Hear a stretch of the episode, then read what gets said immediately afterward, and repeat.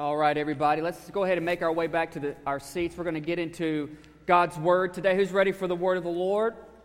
Amen. Part of you are. All right. That'll be great. Speak to half the church today. That's awesome. No, I'm kidding. All right. It is so good to be with you. Again, um, things like that happen. I appreciate uh, your sincerity and your love for Haley and I and our family, our girls. And uh, it's good to be a part of a church family. Uh, I know you have expectations of us, but at the same time, you don't just lord it over our lives and expect perfection. And so, thank you for allowing us to be real, human, and in pursuit of all that God has along with you. So we love you, and we are thankful uh, to be a part of your lives here at this church. Listen, as Thomas pointed out, we are, I'm serving this year as the president of Jackson Area Ministerial Association. And so um, this week, this Thursday, is National Day of Prayer. In case you didn't know that, it's National Day of Prayer. Um, and it's something we need to pay attention to and participate in. Uh, for here in our city, there's a couple of different ways uh, that you can participate. First, there's, there is a mayor's prayer breakfast on Thursday morning at 7 a.m. is the breakfast, and around 7:30 uh, the program of prayer will begin, and it all ends about 8:15, 8:20. Uh, and so, would like to personally invite you out to that. It's seven dollars uh, to come to that breakfast. That you can just come that morning and pay seven bucks cash there. Uh, it's at the Civic Center uh, near, near, the downtown area, but uh, that's Thursday.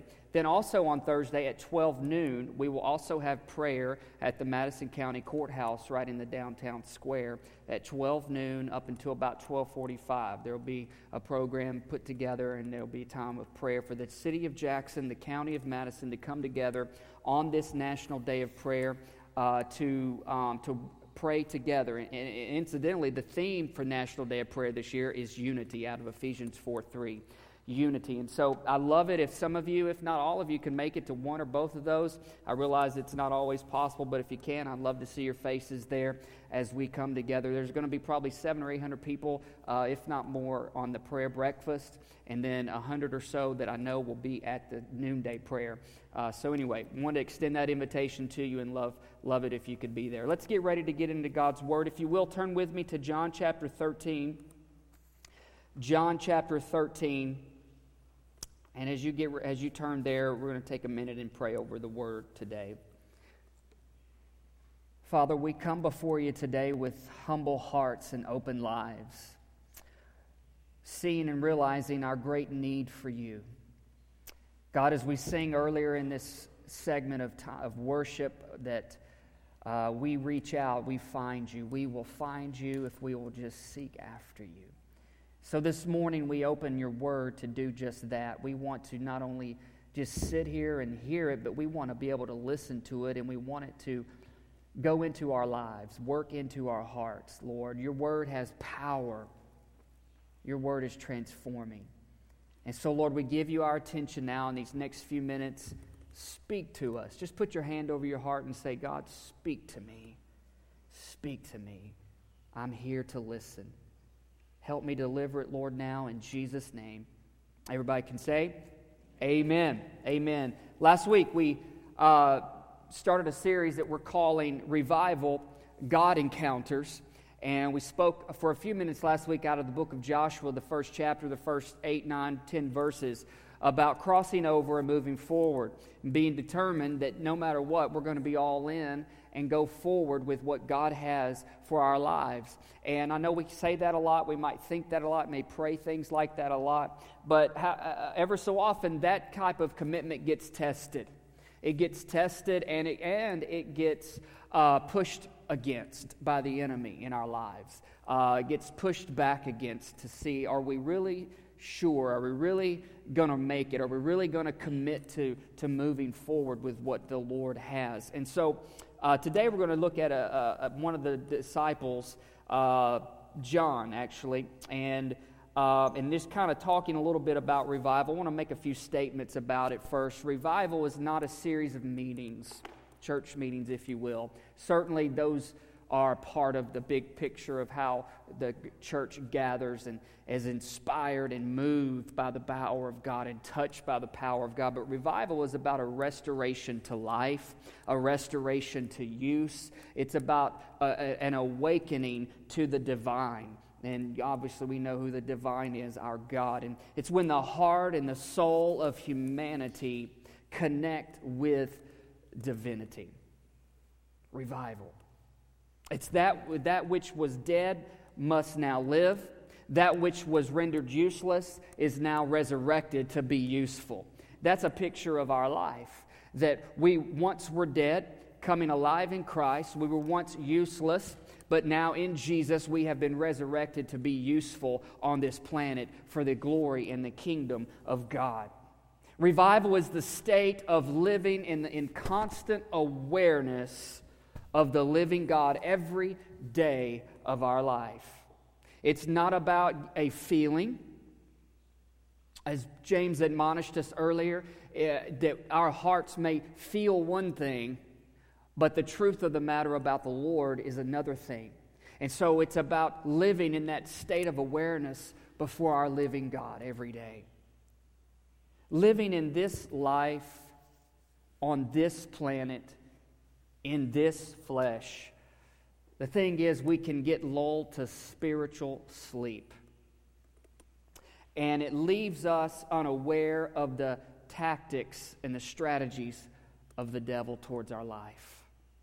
That if we're not careful, we can just kind of get lulled to spiritual sleep. The Bible tells us in, on different occasions to be alert, to be vigilant, to be watchful, to pay attention, because our adversary is like a roaring lion, roaming around, seeking whom he may devour. And it requires us as, as people of faith, people who are born again in Christ, to pay attention, to not just kind of coast through life and kind of go through the motions and to get caught up in the cares of this world and in the hustle and the bustle of life and the pace that this world sets for us. No, we have a choice in this matter. We have a choice as, as to how we will live our life for the Lord. Will we live it for the cares of this world? Will we live this life for the temptations of the devil? Will we live our life for the satisfaction of our flesh? Or will we live it with the determination to fulfill our destiny that's been given to us by our divine Creator. And if we choose that, then here's the thing if we desire to live for the glory of God, then we must live encountering the glory of God. That if we want, we, got, we sing the song, Show us your glory, show us your glory. Those aren't just empty words and empty prayers. Lori even admonished us in that is how we say it and, and, and how it comes forth with sincerity from our hearts. Show us your glory. And if we are to live our lives for the glory of God and have families that grow in the glory of God, then, church, it requires us to live encountering the glory of God.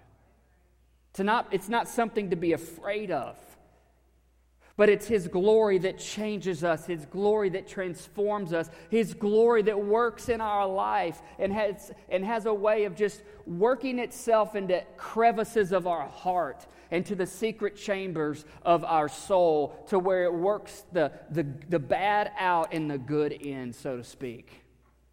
See, His glory is spectacular, His glory is majestic and His glory is for our everyday life. That it's not just reserved for a service, a church gathering, a revival meeting. No, His glory is intended. That's who we are called. That's what we are called to pursue and called to live in His glory.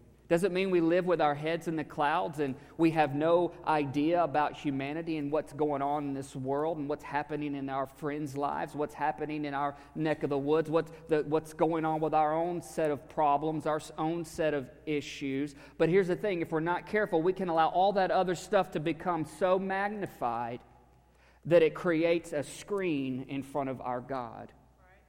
And so our faith eyes will no longer see God will see our problems, we'll see our issues, we'll see the things that we deal with and struggle with on a daily basis. And it's not that those things aren't important or that those things aren't real, it's just that God's glory is greater than those things. And we're called to be people of light. We're called to be people of life. We're called to be people of hope, even in a gym that has a bird flying in it.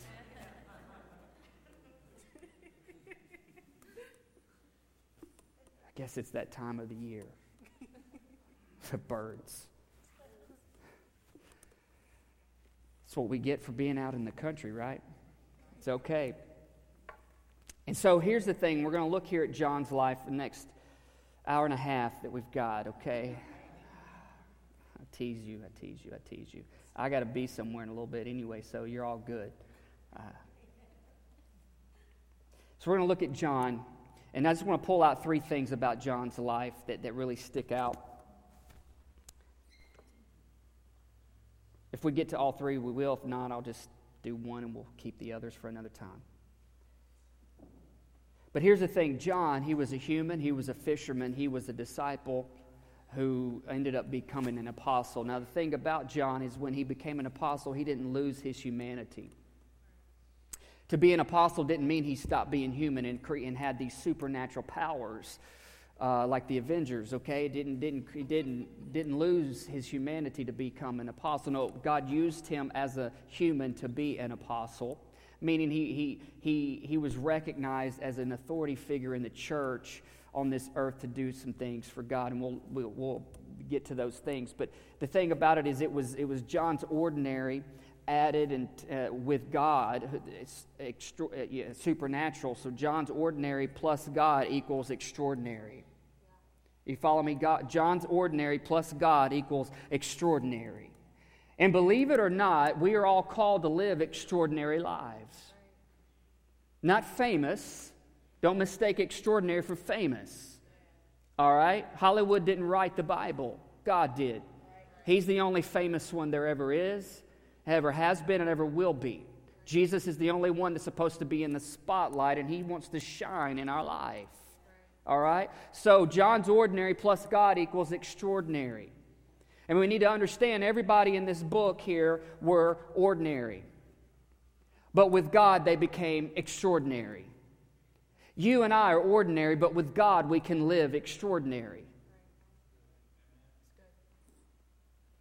I want to live extraordinary. I want to live extraordinary. Even on my bad day, even on my worst day, I want to know I lived extraordinary. Even on the solid, rock solid days, man, the days that I can put all pluses up there and say, I rocked it today, Jesus, I want to know that I lived extraordinary and it wasn't me who did it. It was Jesus in me, the hope of glory, that did it. See, folks, that is part of living revival lives. And John, here it is three ways. John, he encountered God in three ways. First of all, John leaned into Jesus. He lived leaning into Jesus. Look at it in John chapter 13 says the disciple that Jesus loved was sitting next to Jesus at the table. Simon Peter motioned to him and to ask, Hey, psst, who is he talking about? So that disciple, John, leaned over to Jesus and asked, Lord, who is it? See, this disciple, John, he was named the disciple that Jesus loved, or John the Beloved. Okay? And in John's book, he never references himself as John. He just says the other disciple whom Jesus loved. he got to talk about himself that way because, well, it was true. But you always see that in John's leaning into Jesus, that just means he was close. He lived close to Jesus. And as always, you see in the, in the Gospels, you see it's Peter, James, and John. Peter, James, and John. Peter, James, and John, the rat pack. They were always together, those three. And then it was the one, John, was always found leaning in to Jesus. He was close to him. John was present at all the miracles. John's Gospel highlights eight miracles that Jesus did. And after the first five miracles that Jesus did, by the time you get to chapter six, it gets kind of a long chapter, but Jesus is having this heart to heart talk with these crowds of disciples who are following him. And it said in John 6 6 6, that it said at that point, many of the disciples turned from following the Lord. And Jesus looked to his original 12, whom John was a part of, and he says, Are you guys going to leave also? Are you going to leave also? But if you read on, we discover that no, they, they didn't leave. John stayed close to Jesus. When everybody else was leaving the church, John stayed close. When everybody else was running out on the Lord, John stayed close. When Jesus was preaching that hard truth to them, John stayed close. John was found at the cross of Jesus. And John was also found at the empty tomb of Jesus. By that time, there wasn't a whole lot left. Everybody was scattered and, and scared. But there was John at the cross, and there was John at the empty tomb. You might say, Man, I, I don't know that I feel real close to God sometimes. Will He even acknowledge me? Will He turn to me? And the answer is yes. That if you will turn to Him, He will turn to you.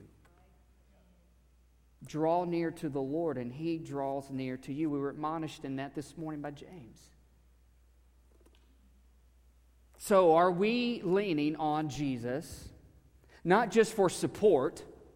He certainly is that. But are we leaning on Jesus to be close to Him? To touch Him? Are we leaning on Jesus because we want to be with Him?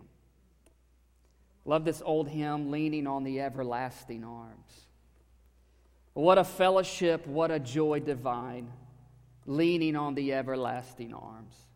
What a blessedness, what a peace is mine, leaning on the everlasting arms. Safe and secure from all alarms, leaning on the everlasting arms. Oh, how sweet to walk in this pilgrim way, leaning on the everlasting arms. Whose arms are we leaning on? Do you want to be close to the Lord? Then it means we got to lean on Him. Certainly lean on Him in dependency and trust, but lean on Him to communicate and say to Him, Lord, I just want to be close to you. Because sometimes I find myself talking to the Lord about all the things I want from Him. And it's oftentimes in those moments that the Holy Spirit pricks my heart and I'm reminded, hey, I just want to be close to you. I don't really want anything from you. I don't, I don't, I can't say, I mean, I do need things. Yeah, I've got needs, I've got things, but I just want to be close. There's something to be said about a disciple who's willing to stay close to the Lord when things aren't going their way. Right? Number two, Jesus, uh, John, he lived listening to Jesus. In other words, he was open. He lived listening. Look at it in um, John's Gospel, chapter 21. You guys following me? You with me? Are you asleep? If you're asleep, you wouldn't answer anyway, would you? John 21, verse 1, it says, Later Jesus appeared again to the disciples beside the Sea of Galilee. This is his after the resurrection. So this is how it happened. Several of the disciples were there Simon Peter, Thomas, Nathanael the sons of Zebedee, which is James and John, and two other disciples. Simon Peter said, Hey, I'm going fishing. We'll come too, they all said. So they went out in the boat, but they caught nothing all night. What a bummer. Anybody ever been in that kind of position? You feel like you have just spun your wheels all day and you feel like you got nowhere? At dawn, Jesus was standing on the beach, but the disciples couldn't see who he was. He called out, fellows, have you caught any fish? he, he says fellows. Probably down south would say fellas, fellers. You caught any fish? No, they replied. Then he said, Hey, throw out your net on the right hand side of the boat and you'll get some. So they did, and they couldn't haul in the net because there were so many fish in it. And then the disciple Jesus loved, John talking about himself, said to Peter, Hey, it's the Lord. When Simon Peter heard that it was the Lord, he put on his tunic, for he had stripped for work, jumped into the water, and headed to shore, naked fisherman. Here's what I want you to catch is they're fishing, they catch nothing. Jesus standing on the on the beach cries, yells out to them, Hey, you caught anything? No. Throw your net out on the right side, you'll get some fish. So Jesus speaks. John says, Peter, that's the Lord. I don't know how many times I've probably been in a position where I insisted on doing things my way. And the whole time, the Holy Spirit's speaking to me, saying, No, do it this way. If you'll just do it this way, you'll save yourself a lot of heartache and time and energy and money and whatever else it is. But I know nobody in here has been like that, but that's how I've been sometimes. And he, and he speaks, do it this way. They did it. They see, okay, that worked. But they still didn't catch who it was. And Pete, John, because he had an ear to listen, because his life was open, He said, Peter, that's the Lord. In fact, it was John who, who, who cataloged and wrote, chronicled the, the, Jesus' words in John 10, where Jesus said, My sheep know my voice. The voice of a stranger they will not follow. And that whole conversation leads up to the thief comes to steal, kill, and destroy. But Jesus said, I have come to bring life abundantly. John wrote that. Jesus spoke it. John heard it. And John remembered hey, that voice is the voice of our shepherd. In fact, John, just prior to this chapter, in chapter 20, right after the resurrection, it said that the disciples were afraid of the Jews, so they locked themselves up in a room. And then it said Jesus came into that room and he stood there and he said, Peace. Peace. So all the fears, the anxieties of John and the other disciples' hearts, their thoughts that were their mind just racing. Anybody ever have a mind that races sometimes? Maybe you can't seem to go to sleep at night. Maybe you wake up thinking about stuff. Maybe you wake up as soon as you open your eyes. You man, your mind's going 100 miles an hour, and Jesus is trying to say, "Peace, peace." But here's the deal: our hearts can't receive what our ears can't listen to.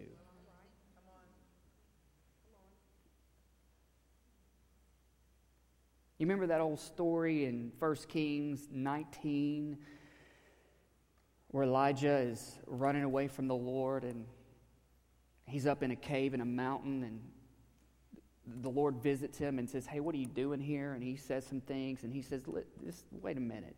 There comes this, there comes this windstorm. And it said the Lord was not the windstorm. Then comes the earthquake, and the Lord wasn't in the earthquake. And it came the fire, and it said the Lord wasn't in the fire. And then it said, and then a still, small voice.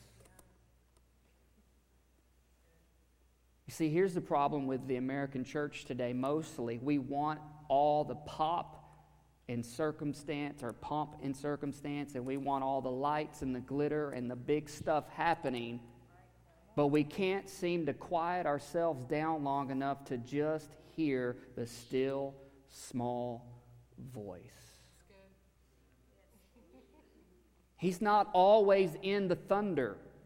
He's not always in the lightning and the fire. He just is in that still, small voice. In a world that's loud, Jesus' voice is louder when we are the quietest. When we just shut up, right? And we listen. I know that's a whole lot easier said than done. But oftentimes, Jesus was found saying words like this He who has an ear, listen.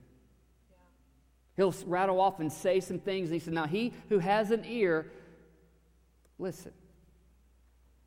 Let's look at what wisdom tells us to do in Proverbs 2, verse 2.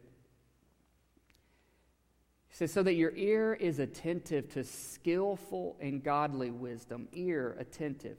Apply your heart to understanding, seeking it conscientiously and striving for it eagerly.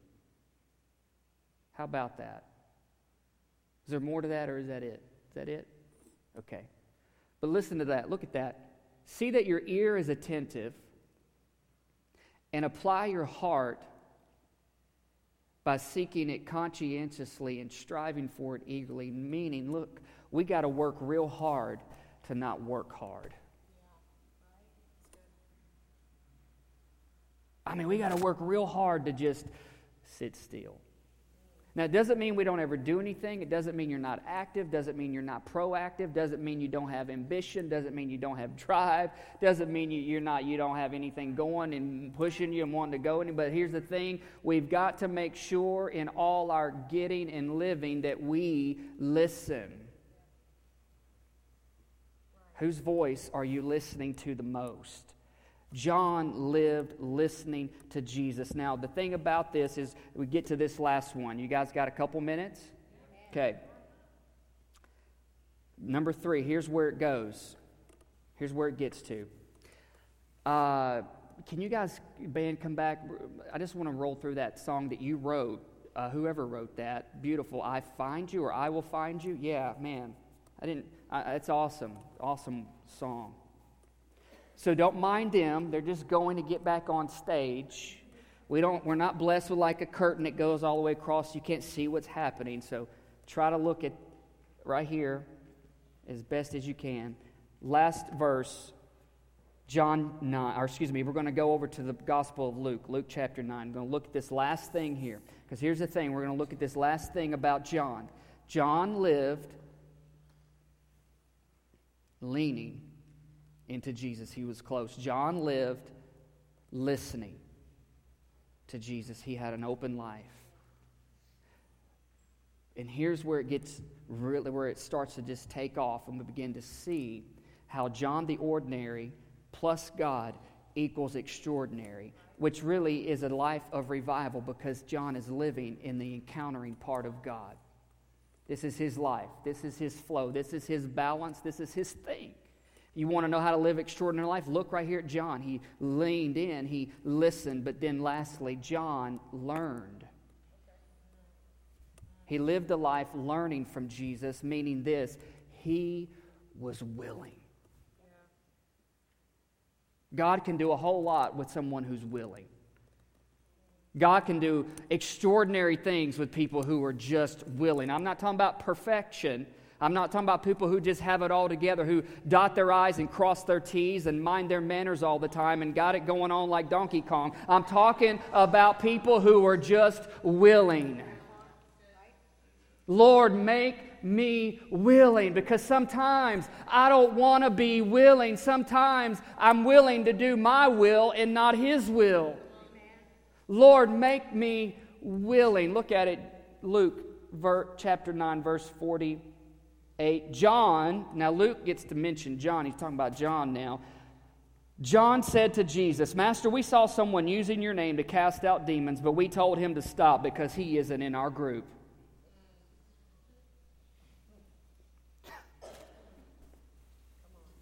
But Jesus said, Don't stop him. Anyone who is not against you is for you. Or in, uh, in, the New King James is, Do not forbid him, for he who is not against you is on our side. Next verse. Now it came to pass when the time had come for Jesus to be received up that he steadfastly set his face to go to Jerusalem. And he sent messengers before his face, and as they went, they entered a village of the Samaritans to prepare for him. But those Samaritans did not receive him because his face was set for the journey to Jerusalem. They didn't want him to stick around. And here's what happened when the disciples, James and John, who? James and John, who are we talking about? John, when they saw this, they said, Lord, do you want us to command fire to come down from heaven and consume them just as Elijah did. You want us to light them up? Come on, you they, they're not, they don't want you. You want us to take them out? They're not having anything to do with you right now. You want us just to. But he turned and rebuked them, and he said, You do not know what manner of spirit you are of. And last verse, for the Son of Man did not come to destroy men's lives, but to save them. Now, John, he ended up getting the nickname after that story, and his brother and James, the sons of thunder, because of that. They were passionate, they were loyal, they were committed. He was close to Jesus, he was listening to Jesus, but the test to whether or not he would be extraordinary would be could he learn? Could he learn? And so you see in John's life, like he was part of the first four of the disciples who were called to follow the Lord. Jesus walked up to John and he, he looked, saw them in their boat and he said, Will you follow me? I want you to follow me. And it said they were willing. They left everything at that moment. Three and a half years ago, they left everything to follow him. Now, here's the thing you can play behind me, it'd be perfect. Thank you. John shows up after the resurrection in Acts chapter 2, he's with Peter on the day of Pentecost. And Peter ends up preaching the sermon. John puts a few thoughts out there. And 3,000 people give their lives to the Lord. Here's the extraordinary because John was willing to learn, God used his life. I don't know, I can't tell you how many people I've come across in my short amount of time on earth who just are not willing to learn. And it keeps them held hostage to their past because they just refuse to learn. But then in the next chapter, Acts 3, it's, J, it's Peter and John said they're going to a prayer service. And outside the temple, there's this man who is who can't walk. And he's a beggar. And he's asking for money, and it's Peter and John who speak to the man and bring healing to the man's life radically changing his life. And as a result, Jane, or excuse me, John and Peter get thrown in jail, and they're telling the people about the Lord Jesus. And as a result, while they're being put in jail, it said the amount of believers went from 3,000 to about 5,000. 2,000 people got born again. John, the ordinary, plus God equals extraordinary because John was willing to learn. Then in Acts chapter 8, it said that the apostles sent Peter and John to Samaria. What village cast them out? In Luke 9? The Samaritan village. Those jokers who earlier said, No, Lord, you can't stay here because you don't, this is not where you're supposed to be. We don't want you here. And John being accused of wanting to cast down some lightning and thunder and set those, those, those people on fire like Elijah. Now, John is being sent back there because there's a revival going on in Samaria. People are turning to the Lord left and right. It said many believers are coming to the Lord. It just goes to show you that when you make a mistake in your past, God can still redeem it. And He could send you right back to the mess you made and use you as a miracle in the middle of it all. Come on, there's got to be hope for somebody in this place today. That where you got it wrong last time, Jesus, you and Jesus, you the ordinary with Jesus, the supernatural equals extraordinary. There's hope for us. You might have got it wrong last year at home, but God will turn things around when you just get willing to learn. Oh, you might have fouled it up, man, big time. But when you just bow yourself to the Lord and say, Lord, make my heart willing. He'll send you right back into it and use you in an extraordinary way. The uh, Apostle Paul went on to write to the Galatian church in Galatians 2, and he said this about John. He said, John is a pillar to the church. Then, around 30, 40 or so years after a lot of the New Testament letters were written, John writes the Gospel of John around AD 90. He writes 1st, 2nd, and 3rd John around the same time. And he writes the book of Revelations all around the same I don't know why he waited or how why the Lord exactly waited that long on him to write it that way and that many years later, but perhaps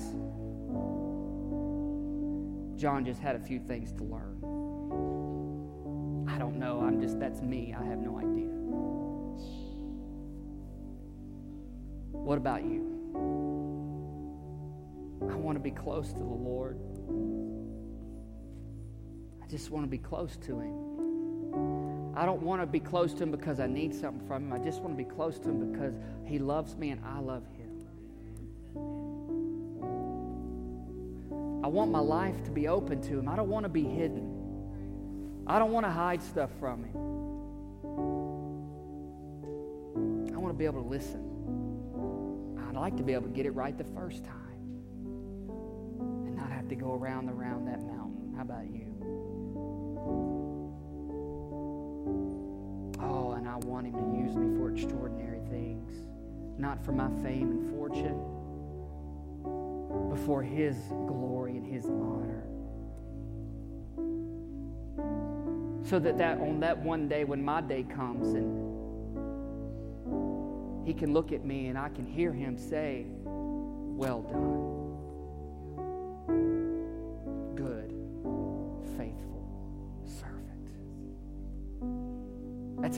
My days to be.